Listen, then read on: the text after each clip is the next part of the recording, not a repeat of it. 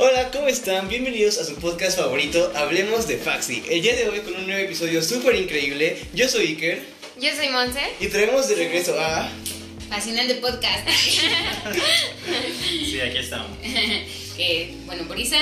Y Rodrigo. Ajá. Y, ¿Y qué nos quieren? ¿De qué nos van a hablar el día de hoy? bueno, primero estamos contentos de estar aquí otra vez. Ay, Nos alegra tenerlos de regreso. Y pues esta vez eh, quisimos venir a contarles un poco sobre el proceso, trámite, complicaciones, llantos que implica el programa de maestría y doctorado de psicología. Entonces, que Sí, que a veces le decimos el programa de maestría y doctorado en tramitología. Sí. sí, puede ser abrumador a veces. Sí, pero sin duda es, es algo muy, muy, muy bonito y creo que parte de contar un poco el proceso es que eh, invitarles a que se animen a hacer una maestría o un doctorado para que conozcan que no es difícil, solamente es pues, cos- con- pues ¿cómo, ¿cómo decirlo? Cosa de paciencia, ¿no? Trámites, trámites, trámites y pues al final de cuentas que es una forma de seguir enriqueciendo como lo que sabemos, ¿no? El aprendizaje. Entonces pues ese es el plan. Ok, Este, bueno, ese es el tema. para ir iniciando, ¿qué nos contarían? ¿Cuál es el aspecto general de hacer una maestría o un doctorado aquí en psicología? Ok, pues Bueno, creo que algo curioso sobre los posgrados en psicología es que muchas veces las personas piensan que son secuenciales, ¿no? que tienes que realizar una maestría y después puedes realizar el doctorado. Pero en realidad no, entonces puedes hacerlos en cualquier orden. ¿no? sí, total, son totalmente independientes. Sí, y Entonces, conllevan actividades completamente diferentes, uno y el otro. Y depende mucho de a qué se quieran especializar. O sea, por ejemplo, nosotros entramos directo al doctorado porque las maestrías tienen un enfoque para eh, cuestiones aplicadas, ¿no? Si quieres pues, enfocarte a dar servicio, ya sea en área comunitaria, en clínica, organizacional, es como la profundización de estas áreas aplicadas, ¿no? Sí, es- son, son maestrías profesionalizantes, ¿no? Entonces te preparan para el ejercicio profesional, Ujú. de, de- ajá, clínico o de otros tipos. Y en cambio el doctorado tiene un enfoque más hacia la docencia y la- y la investigación, que literal ese es el enfoque que hagas un proyecto de investigación en extenso y pues también que tengas práctica docente, ¿no? Como esta parte de transmitir el conocimiento, enseñar, bla, bla, bla, ¿no? Entonces, esa es como una gran diferencia y sí, o sea, no sé si todavía creían, o sea, yo me acuerdo que cuando yo estaba en la licenciatura, yo creía que, ah, pues primero va la maestría y luego el doctorado, ¿no? Pues no, no puedes entrar, pero la realidad es que no, totalmente son procesos separados y Bueno, eso de- depende de la universidad, porque aquí, aquí en la UNAM funciona así como les estamos platicando, pero sí hay algunos lugares en los que para ingresar al doctorado te piden un título de maestría. ¿no? por al menos el programa de maestría y doctorado de psicología de la UNAM, por eso el nombre, Sí. eh, son cosas separadas. ¿no? Sí. Y pues ya como partiendo de eso, pues uno es muy importante, como les comenté, que quieran saber a qué se quieren dedicar. Digo, si quieren extenderse en ambas partes, tanto en la parte profesionalizante como en la parte de investigación, pues lo ideal sí sería que vayan a una maestría y luego un doctorado. Pero pues si no, si solo les interesa una de las dos, pues pueden enfocarse en cualquiera, ¿no? Sí. Otra diferencia es el tiempo que dura. Por ejemplo, las maestrías tienen una programación de dos años. Entonces, el programa dura dos años y pues hacen diferentes cosas que ahorita les contamos como que el, el doctorado dura cuatro. Entonces, este es un proceso que pues, de inicio a fin son cuatro años y pues ya. Sí, algo, algo muy positivo e interesante de, de ambos programas es que ambos eh, están reconocidos como programas de calidad por el CONACYT, ¿no? ¿Y qué significa eso? Pues en muy pocas palabras que te pueden dar una beca ¿no? de CONACYT para cursar esos estudios de posgrado. Entonces en el caso de la maestría, pues te otorgan la beca hasta por dos años, ¿no? Si cumples con todo en tiempo y forma. Y en el doctorado, pues hasta por cuatro años. Entonces ahí, ahí también pues hay que considerar, ¿no? Porque, por ejemplo, si realizas el doctorado directamente, pues te van a dar esa beca por cuatro años, pero ya no puedes acceder a la beca de maestría, ¿no? A menos que hagas primero la maestría y después el doctorado, entonces ahí sí podrías pues, beneficiarte de la beca completa, ¿no? Para los dos programas. Pero pues realmente en muchas ocasiones pues, no vale la pena. Si, si, si, ya, si ya tienes muy claro que te quieres dedicar a la investigación o a la docencia, pues es- realmente estás perdiendo el tiempo, ¿no? Tomando esos dos años de maestría porque pues son cosas que probablemente no vayas a utilizar nunca, es mejor incorporarte antes al mercado laboral saliendo del doctorado, ¿no? Entonces hay que sopesar, ¿no? Una por otra. Pero pues ya depende de, la, del plan de vida de cada quien. Y pues bueno, ya como entran, pues hay un proceso que empieza desde que empiezas este, desde que empiezas a meter tus trámites o tus papeles. Y lo primero es que tienes que estar titulado, ya sea de la licenciatura o maestría, ¿no?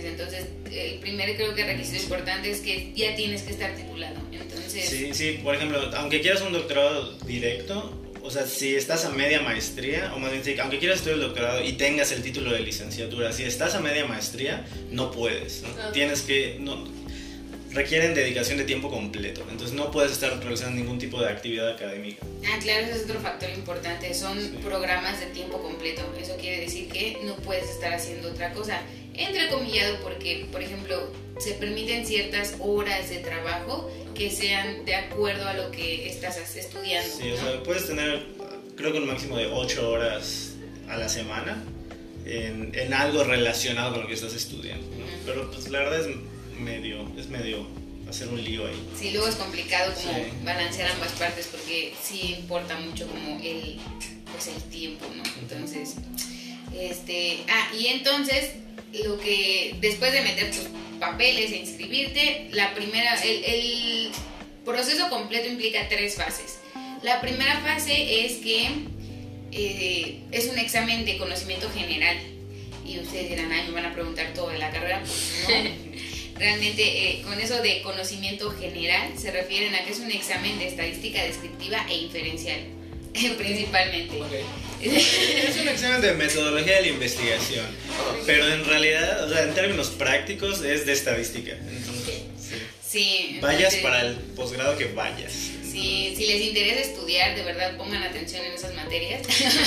o tomen un libro y repasen. La verdad es que repasando o estudiando un par de meses, eh, uno o dos meses, totalmente superpasan el examen. Entonces, ese, esa primera fase es lo mismo para maestría y doctorado. Sí, ahí yo tengo una duda. Entonces, hay maestrías y doctorados y ya nos mencionaste como las diferencias, ¿no? Pero mencionas que la primera fase es un examen específicamente como más de estadística y todo eso, ¿no? A pesar del área en la que te hayas como especificado, o sea, cualquier área educativa, todo. O sea, a pesar del, no sé si se diferencian las maestrías y los doctorados como por el área profesional, pero el examen es como estadística. Sí, sí, sí, El examen es el mismo para todos. Okay. Vayas al área que vayas. Aunque vayas a la maestría en clínica o, al doctorado en análisis experimental, todos, todos los posgrados tienen el mismo examen general de conocimientos. Sí, y tiene razón, eh, hay diferentes áreas, entonces hay maestrías del área de clínica, de social y de organizacional principalmente, ¿no?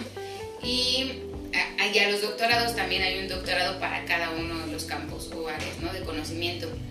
Este, nosotros somos en particular de análisis experimental de la conducta, que así se llama el doctorado, pero también está el doctorado en social, está el doctorado en clínica, está el doctorado en... ¿Qué más? No sé. Son como hay, cinco. Hay, cinco o seis áreas. Sí. entonces hay doctorados para cada una de las áreas. Y este... Ah, bueno, entonces sí, el examen es el mismo, sí. Tristemente. No, pues está bien, porque realmente son bases, ¿no? Son, son es, ahora sí que es conocimiento base para, pues casi casi cualquier actividad que vayas a realizar. ¿no? Bueno, es curioso porque hay áreas que realmente no utilizan mucha estadística y aún así te lo preguntan, pero pues te lo preguntan a un nivel pues, relativamente básico.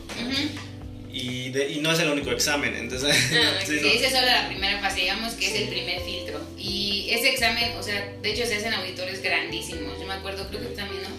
Nos presentamos en el auditorio de medicina, de la Facultad de Medicina, que es grandísimo. Sí, es hermoso ese edificio.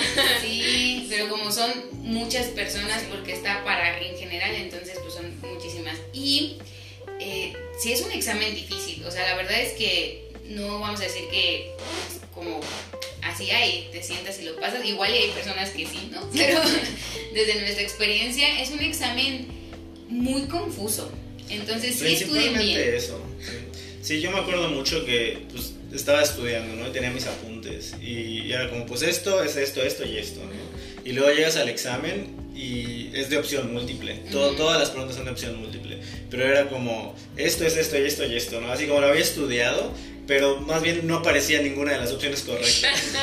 Sí, de verdad es, es, horrible. Había una pregunta que por lo regular te ponen, por ejemplo, a calcular varianza o desviación estándar a mano, imagínense. Entonces, por más que te sepas bien como el cálculo, o sea, yo me acuerdo que lo que yo obtenía y lo hice no sé cuántas veces, lo que yo obtenía no cuadraba con ninguna, de las opciones. entonces, ni redondeo. yo sospecho que ponen algunas que solo puedes fallar para desmotivarte, ¿no? no, quién sabe, quién sabe. Pero sí, y son, no son tantísimas preguntas, me parece que son como unas 80. No sé. No, la verdad no, no, diría un número porque ya para mí fue hace muchos años. Y yo, solo recuerdo que son menos que las de ingreso a la prepa ah, o a la licenciatura. Eso sí recuerdo que son menos. Entonces, pero sí te tomas un tiempo. Deben ser como 100 preguntas, yo creo. Sí, sí te llevas aún así como unas dos horas, dos horas y media porque está confuso. Sí, muchos son casos, ¿no? Que te presentan, te describen una investigación y te dicen, y se aplicó esta prueba, ¿no? Cuál de estas pruebas estadísticas era la más adecuada, ¿no? Y así cosas sí, Entonces por eso les digo, estudien súper bien estadística descriptiva y estadística inferencial, los tipos de pruebas, para qué se aplican, paramétricas, no paramétricas. Sí, sobre todo para qué se aplica cada prueba, ¿no? Eso es como clave. Sí. Y bueno, ya que pasaste ese filtro, entonces va el segundo, que ahora es un examen específico, dependiendo ahora sí del área en la que estás. Ajá. Entonces, ahí pues sabemos a grandes rasgos las diferentes áreas, porque pues no, no, no, no estudiamos maestrías ¿no? y doctorados en todas las áreas. Este, nosotros sabemos en particular, que es el que les vamos a contar, de análisis experimental de la conducta. Y en el doctorado básicamente es un examen en donde te ponen a analizar un artículo en inglés. Entonces, como es básicamente lo que hacemos el 80% de, de ah, nuestro tiempo. Sí, es cierto. Y como requisito de ingreso tienes que tener inglés, ¿no? Tienes que tener un documento ah, claro, eso que, que avale que sabes inglés. Y el examen es en inglés, el examen específico es, leer un artículo en inglés. de este doctorado. De hecho, a, mí, se me hizo muy simpático, la verdad, porque sentí que era más bien un examen de inglés. no, no, un examen de, del, pues, del, contenido, ¿no? Sí. Porque al menos el mío, no sé cómo fue el tuyo, pero el mío fue como un, como un así, e, ejercicio de lectura de comprensión, ¿no? Entonces, no sé, te describan, ah, sí, los sujetos fueron unos pájaros de tal especie, ¿no? Y la pregunta, ¿cuáles fueron los sujetos? unos pájaros de tal especie, ¿no? Y, así, entonces así eran casi todas las preguntas. Sí, sí, sí, sí, básicamente es así. Y eh, igual que en el mío, o a veces te preguntan, ¿qué programa de reforzamiento se usó, no? solo tienes que irlo a buscar. Sí, pero, o sea, de lo que sí sé es que, por ejemplo, el de neurociencias, tanto maestrías como, claro, esa área me faltaba, neurociencias. eh, para neurociencias he escuchado rumores de que sí están complicados los exámenes ah, sí, específicos. Los de neuro sí, igual escuché son los más difíciles. Sí, porque ahí sí les preguntan como muy específico de zonas del cerebro o para qué sirve cierto proceso. O sea, ahí sí he escuchado que el, el examen específico es muy, muy difícil. Entonces que muchas veces es, ese es el difícil para los de neuro, ¿no? No tanto el general. Sí, es como otro examen de conocimientos en el que sí tienes que responder cosas que no te están dando, ¿no? Sí. Y para las maestrías, pues también por lo que entendemos es como algo ya más eh, específico porque la maestría también se diferencia del doctorado en que tienen que hacer una residencia. Eso es como una práctica que tienen que hacer en cierto lugar pues ya sea interno o fuera de la sede donde están estudiando. Entonces, la mitad del año, o sea, de los dos años, un año entero es estudiar, llevan materias. Tienen un promedio. De hecho, ajá, les califican, llevan materias, este, sí, tal cual. Y después el siguiente año tienen que empezar a pues, hacer sus prácticas en algún lugar, ¿no? Que esté relacionado con el área en la que están trabajando. Sí, y la idea es que se familiaricen con cómo es el trabajo, ¿no? Por eso decimos que las maestrías son muy de aprender la profesión, ¿no? Porque justo vas a practicar la profesión. Supervisado, claro, Ahí sí desconocemos y la verdad no, no preferimos no como mentir ni nada, pues este, si existe un examen específico, entonces ahí sí nos falta como ese hueco, si existe un examen específico para las maestrías, para los doctorados sí, es el examen general y luego tu examen específico. En las maestrías no sabemos muy bien si hay examen específico o no. He escuchado que, por ejemplo, para la de medicina conductual, que es una maestría de clínica, sí les hacen igual como que alguna prueba antes, ¿no? Pero, vuelvo a lo mismo, se tendría que, bueno, si les interesa la maestría, entonces tendrían que investigar más. Y pues ya, entonces, eh, de los demás, pues no tenemos mucho conocimiento de los exámenes específicos. No. Ya he escuchado que en algunos te piden hacer un ensayo o algo así. Como las áreas más, eh, pues sí, como social. Sí, pero la verdad no me consta. Sí, todos sabemos que neuro es de la muerte y que el de análisis experimental está, muy fácil. Entonces, eh, y ya, bueno, ya que pasas de ese filtro, va el último filtro, que es la entrevista. Bueno, es que para todo esto, para ingresar como a, a todo el proceso, te piden un proyecto. Entonces tú tienes que elaborar un proyecto de investigación, o sea, un documento en el que digas, ah, pues durante mis años de doctorado yo quiero investigar este tema y lo voy a y plantear una forma de hacerlo, ¿no? Así como voy a utilizar este tipo de cosas, voy a hacerlo de esta forma, me voy a comparar con esta literatura, ¿no? Como, pues realmente es pues como un adelanto de lo que vas a hacer de tesis. Sí, porque es fundamental. En ambos procesos tienes que titularte otra vez y tienes que hacer una tesis. Entonces. no sé si en maestría sea obligatorio hacer la tesis. Me parece que sí, sí. el requisito es que hayas cursado tu residencia y la tesis para obtener el grado. Entonces, sí, y en doctorado, pues la, la, tesis, ¿no? Entonces... Pero ya tienes que entrar con una idea de Sí, ya tienes que entrar con una idea. Y a veces ahí es donde falla el asunto.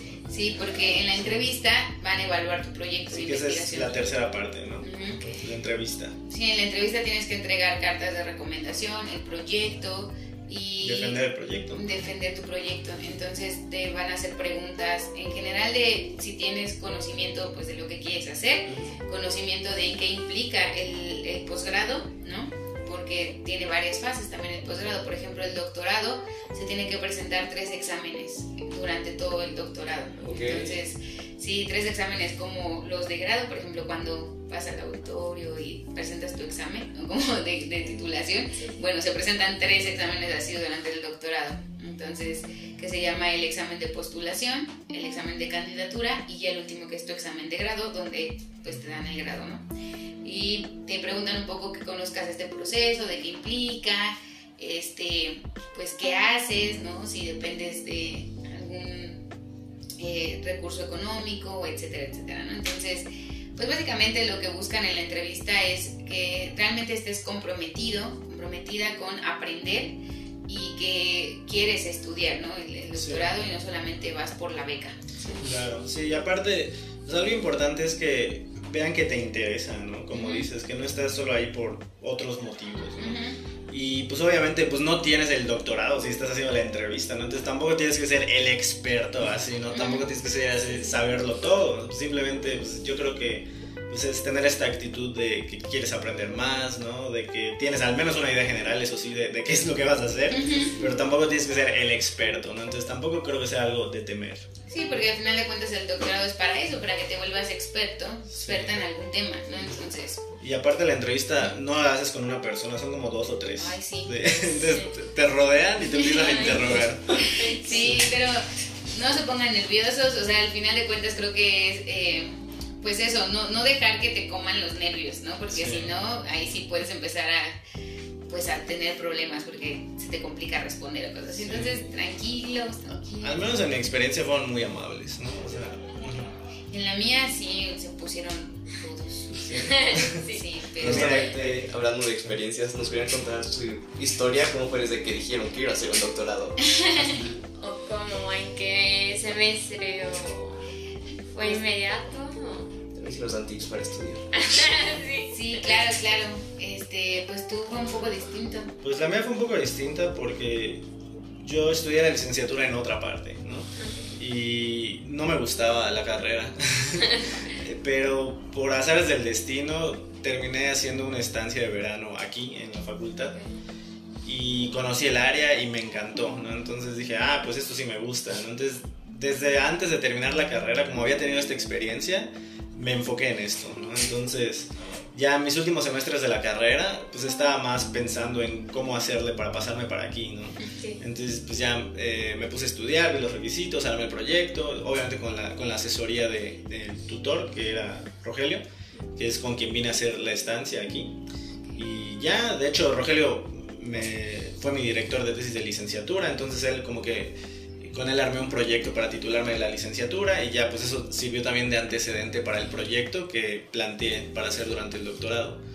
Y ya, ahora sí que terminé ahí, esperé las fechas, vine para acá, presenté los exámenes y pues fue un poco tortuoso porque yo pues, vivía en Mérida, Yucatán, ¿no? Entonces tenía que viajar aquí a hacer el examen, luego regresarme porque los resultados te los dan en otra fecha. Luego el examen, por ejemplo, la entrevista o el examen específico no te dicen cuándo van a ser. Entonces tenía que estar cazando vuelos a última hora porque te decían, es lunes, el miércoles es tu examen.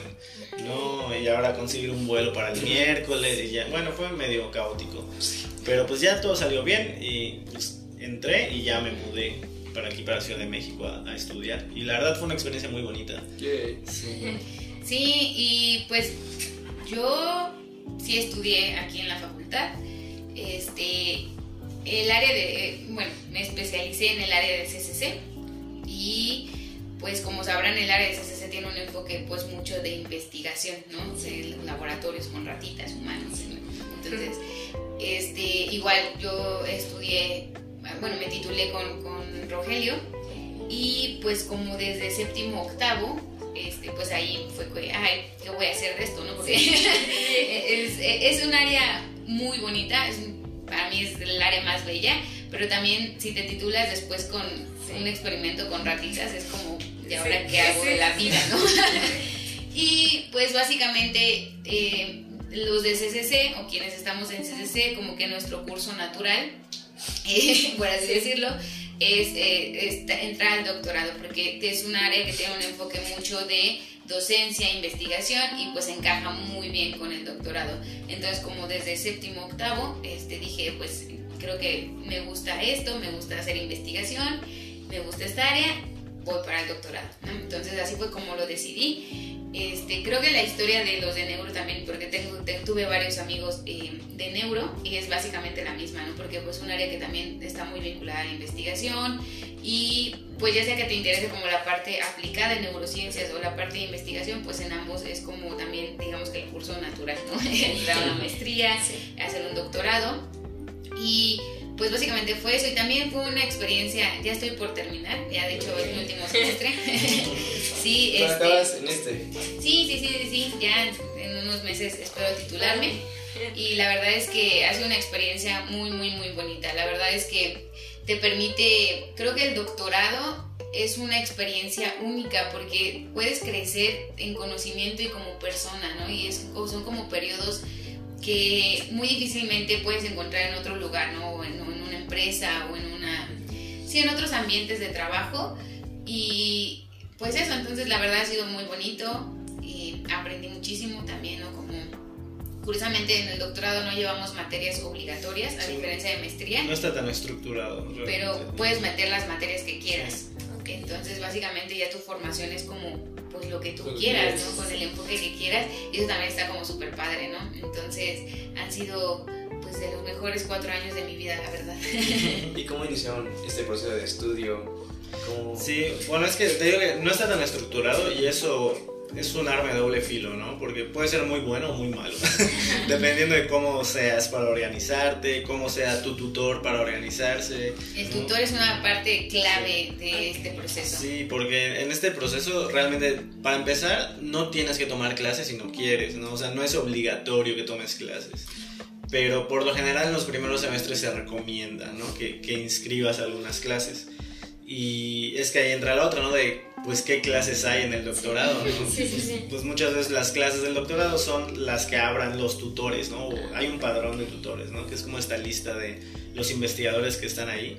Y muchos de ellos abren clases que, que dan en forma, pero muchas de esas clases son realmente más espacios para trabajar con sus propios alumnos. Entonces tienes que tienes que contactarlos, ver si de hecho es una clase que puedas inscribir, de la que puedas aprender algo. Sí, yo, aquí tengo historias así, yo, yo sí era como bien metiche y me iba a meter a materias así. Entonces, normalmente te piden que les envíes un correo, ¿no? Entonces, como, ay, pues estoy interesada en la materia. Y sí me llegó a pasar una o dos veces que es como, no, es que esta es una materia para mi grupo de investigación. Entonces, no. o sea, puedes, pero nunca te dicen no pero pues sí es como... Te disuade.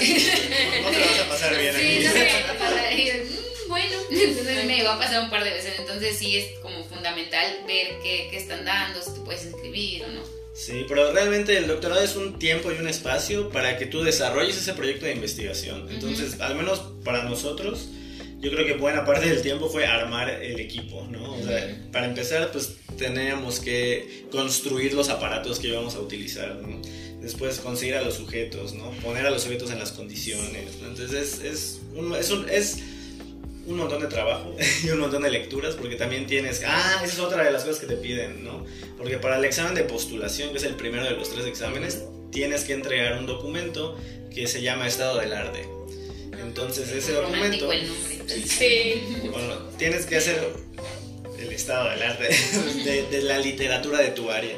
Eso quiere decir que es como un escrito en el que vas a platicar todo lo que se sabe, desde su origen hasta el día de hoy, toda la investigación que se ha realizado sobre el tema. Y pues la idea es que eso te ayude a volverte un experto en el tema, ¿no? Entonces el primer examen evalúa eso, ¿no? Como tu conocimiento general del, del área, ¿no? Ahora sí que histórico, actual, etc. sí. Entonces ahí tienes que leer muchísimo, Sí, y bueno, para entrar, porque estudiamos o cómo le hicimos, pues básicamente, como les decía, hay cursos, ¿no? Eh, hay un... Ah, no había entendido eso. Esa era la pregunta. Ambas. este, hay muchos cursos que se ofrecen. De hecho, nosotros tenemos conocidos que totalmente los recomendamos. Luego, si quieren, les pasamos el link, ¿no? Que dan cursos para prepararte. Pero si no quieres, eh, pues pagar un curso, también nosotros lo hicimos por nuestra cuenta. Este, con que estudies uno o dos meses antes del examen y básicamente el libro de Introducción a la Metodología de Hernández Sampieri es el libro base. Yo estoy segura que de ahí sacan las preguntas. Sí, a mí me pasó algo muy curioso y es que yo solo estudié de ese libro. Yo agarré ese libro, lo leí y dije, vamos. presioné la examen y lo pasé. Eh, porque era muy codo y no quería pagar.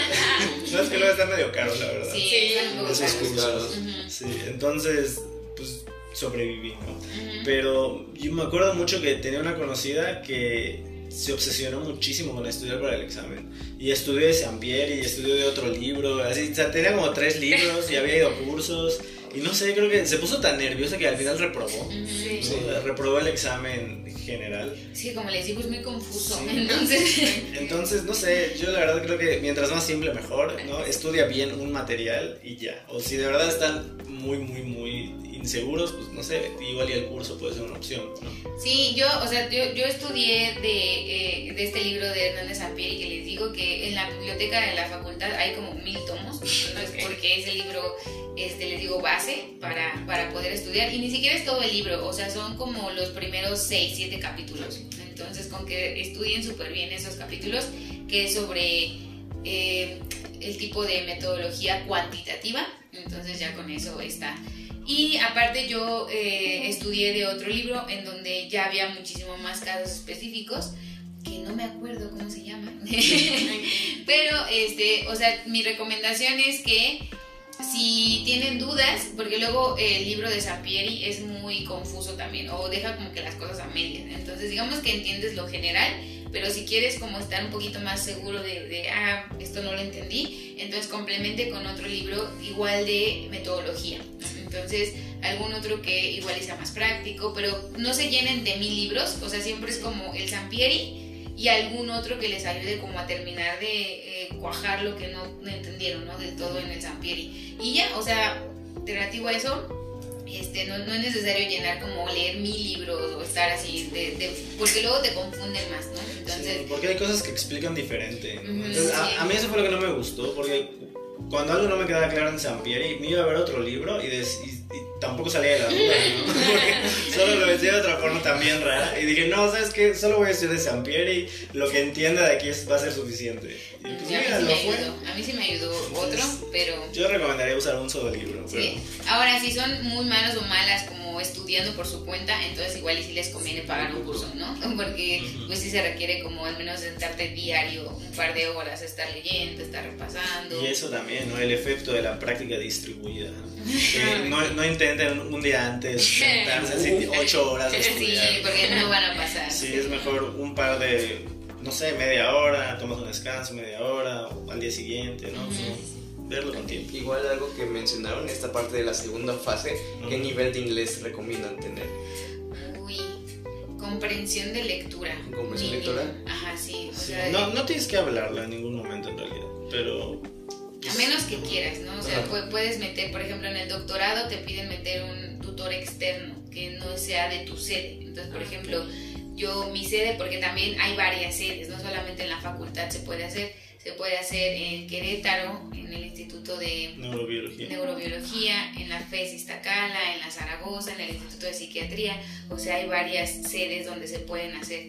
Y pues al menos... Y hay investigadoras en todas esas sedes que puedes tener, ¿no? Como en tu comité. Ajá, exacto. Entonces ah, yo estoy aquí en la facultad, esta es mi sede y te piden que tu tutor pues sea de ahí, que tengas otro tutor de ahí y aparte que tengas un tutor de afuera. Entonces, ¿Son tres tutores? Ajá, son tres tutores.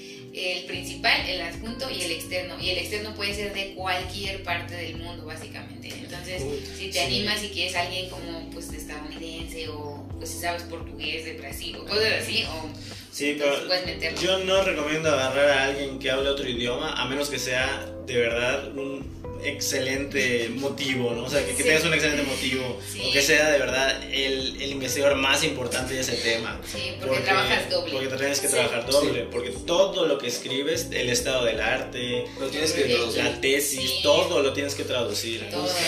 Y, y, si crees que Google Traductor te vas a... No, o sea, porque Google Traductor sí te echa la mano, pero la verdad es que todo lo tienes que revisar tres veces después de pasarlo por ahí. Sí, sí, sí. Entonces, este, pues sí, básicamente el nivel de comprensión lectora, eh, para que se den una idea, yo creo que cuando yo entré tenía, o sea, no era la más parlanchina, podía leerlo. Este, yo creo que haber tenido un nivel intermedio y pues con eso entré, ¿no? O sea, tampoco tienes que ser avanzado, pero tampoco puede ser como muy básico, ¿no? exactamente. Que ni siquiera es tanto problema porque para titularte de la carrera, de la licenciatura, te piden el nivel de comprensión. Entonces, con que tengas eso, ya. De hecho, aquí hay un tip, ahí, a ver si no me meto en problemas, pero muchas veces te piden como comprobante, eh, puedes ir al... Ajá, a, hacer tu examen, ¿no? Del TOEFL o el que tú quieras y esos te los aceptan, ¿no? O cuando te titulas en tu certificado de estudios aparece que tienes el inglés aprobatorio y ese lo pueden, te lo, te lo aprueban como requisito de inglés. Sí, entonces aprovechen ese tipo. sí, por ejemplo, yo que no estudié aquí, pues sí tuve que ir a ah, hacer un examen, ¿no? Y ya haces tu examen y te dan una cartita que dice que ya acreditaste el inglés para la universidad. Pero si saliste de la universidad, entonces ya tienes como ese, ese puntito ahí. Sí, y pues no sé si tengan alguna otra duda que nos quieran preguntar. Pues más que duda sería como justamente mencionaste que fueron de los mejores cuatro años de tu vida. ¿Qué hace que sea de los mejores cuatro años de tu vida? Que me pude dedicar totalmente a lo que más me gusta, que es hacer investigación. Y aparte comencé a dar clases por mi cuenta. O sea, la licenciatura había empezado pues haciendo escuntar de Rogelio. Pero ya durante el doctorado, de hecho, una de las cosas que tienes que hacer para titularte es tu práctica docente. Entonces empecé a dar clases y la verdad es que descubrí que me gusta, me gusta muchísimo dar clases, ¿no? Entonces... Es muy divertido. Sí, es muy, divertido. Y la verdad es que muchos temas no los entendí hasta que tuve que enseñarlos. Sí. Entonces, eso que dicen que de verdad te formas hasta que tienes que explicar las cosas es totalmente cierto. Entonces, hasta ahora como que comprendo, aprovecho muchísimo más los temas que tengo que enseñar. Y pues eso, y que me encanta la investigación, entonces totalmente, si ya tenía como la convicción de que me quería dedicar a esto, durante este tiempo dedicándome a eso, fue que dije, esto es lo que quiero hacer, ¿no? Entonces creo que tanto la maestría como el doctorado son periodos que te permiten reafirmar, ¿no? A qué te quieres dedicar, qué quieres hacer, profundizar conocimientos y como les digo, es muy difícil que luego se abra como el momento en otros espacios, ¿no? Cuando eh, ya estás trabajando en una empresa o cosas así, ¿no? Entonces, creo que son momentos que te ayudan mucho a crecer personalmente y obviamente pues académicamente, ¿no? Entonces, eso. ¿A ti cuál fue una de las lecciones o enseñanzas que te dejó estar en el doctorado? Ah, no sé, creo que es que igual creo que es un tiempo en el que muchas veces por necesidad, pero te ves en, en una situación de desarrollar habilidades que no tenías, ¿no? Entonces creo que igual otra cosa bonita es, por ejemplo, es que esto de la docencia, ¿no? Que no es lo mismo estar de adjunto, acompañar a un profesor en una clase, que de hecho ya tener un grupo, ¿no? Del que seas responsable, ¿no? Y como que yo siempre tenía muy presente esta idea de hay profesores de verdad horribles. ¿no? en, esta vida uno se puede encontrar profesores muy malos. Yo no quiero ser un profesor de esos. Entonces, esta, esta experiencia de preparar las clases, ¿no? Porque ya no puedes solo llegar a ver qué va a pasar y, ayudar, ¿no? Sino ahora buscar depende actividades, de, buscar recursos. Que no se te duerman, ¿no?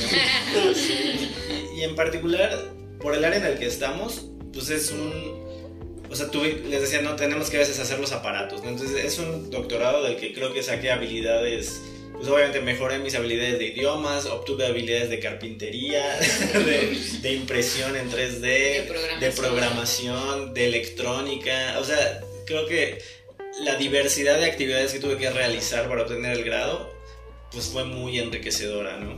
Y también la parte de, viajar, por ejemplo, que creo que es algo que no hemos platicado, pero pues algo también que promueve eh, el programa de posgrados, no solo el doctorado, también la maestría, es presentar en congresos, ¿no? Como compartir el conocimiento. De hecho, el programa tiene un congreso es obligatorio. Obligatorio, ¿no? Mientras estés, ¿es anual o es semestral? Anual. Es anual, así. Ah, Entonces, por ejemplo, durante el doctorado tienes que ir cuatro veces, ¿no? Dos como asistente y dos como ponente. Una en un póster y otra ya en una presentación oral, ¿no? Entonces ahí incluso como que te van empujando, ¿no? Para que vayas practicando en, en este tipo de actividades académicas. Y también es muy bonito.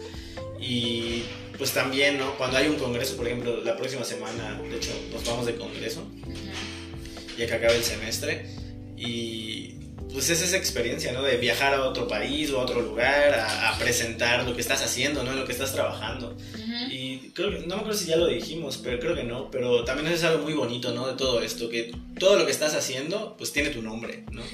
Entonces, siempre que presentas en un congreso, pues este es el trabajo de Rodrigo, este es el trabajo de Brisa, ¿no? Y así y también cuando publicas un artículo que pues para titular, bueno, yo creo que ya nunca dijimos todo lo que tienes que hacer, pero uno de los requisitos para titularte es publicar tu trabajo de investigación en una revista indexada, ¿no? O una revista que revisen expertos. Entonces eso quiere decir Como parte del doctorado. Eso quiere decir que el trabajo que hiciste pues está a la altura de una publicación nacional, internacional, etcétera, donde hayas elegido publicar. Y pues también lleva tu nombre, ¿no? Entonces son, son líneas que vas agregando a tu currículum y que pues, te ayudan a avanzar en esta carrera académica. ¿no? ¿Y qué, de qué tema van a presentar la, el congreso? Ah, pues yo precisamente voy a presentar mi tesis de doctorado, entonces que mi tema es la variabilidad conductual, ajá, la variación, y pues porque el efecto que tiene tener muchas opciones sobre variar nuestro comportamiento. Entonces, básicamente ese es mi tema. ¿En humanos? No, en ratitas. sí, yo, yo trabajo en ratitas, que, con, con, ratitas. Sí, creo que ahorita en el laboratorio todos trabajamos con ratitas. sí, sí, sí, Pero ahí también está la parte interesante, ¿no? Después, cómo, cómo se puede vincular con los humanos. De hecho, un área donde impacta directamente el estudio de la variación es sobre entender la creatividad y la solución de problemas. Entonces, como que ahí está, digamos que yo me regreso un paso más atrás en el nivel básico, cómo se pueden entender esas conductas, ¿no? Creatividad y solución de problemas. Entonces, yo voy a presentar eso, mi, mi tesis de doctorado. Sí, bueno, durante mi doctorado yo trabajé en un área que se llama recurrencia.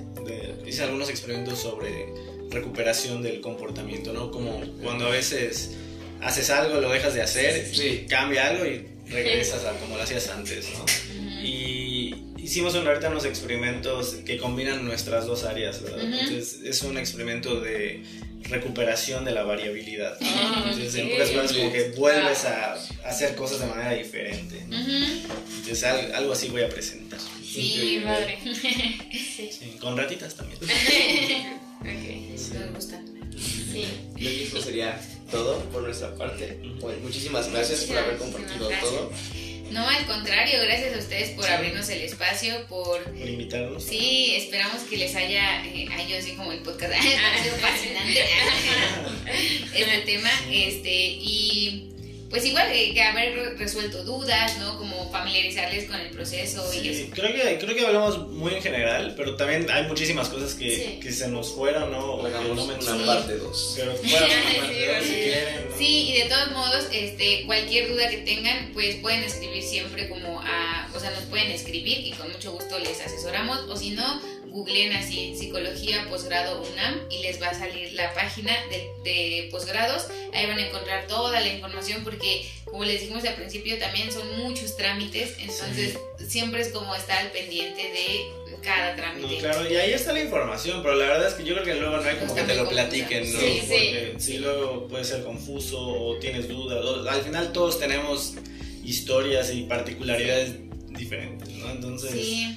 Sí. pues igual si podemos apoyar en algo, pues aquí estamos. Sí, claro, si ven que ay, tienen más dudas o algo así, con mucho gusto Sí. venimos a detallar alguna parte. Algo que no se especifique, una circunstancia especial, ¿no? Claro. Muchas gracias por invitarme. Sí, Muchísimas gracias. Gracias. Nosotros somos Hablemos de Faxi. Hasta luego.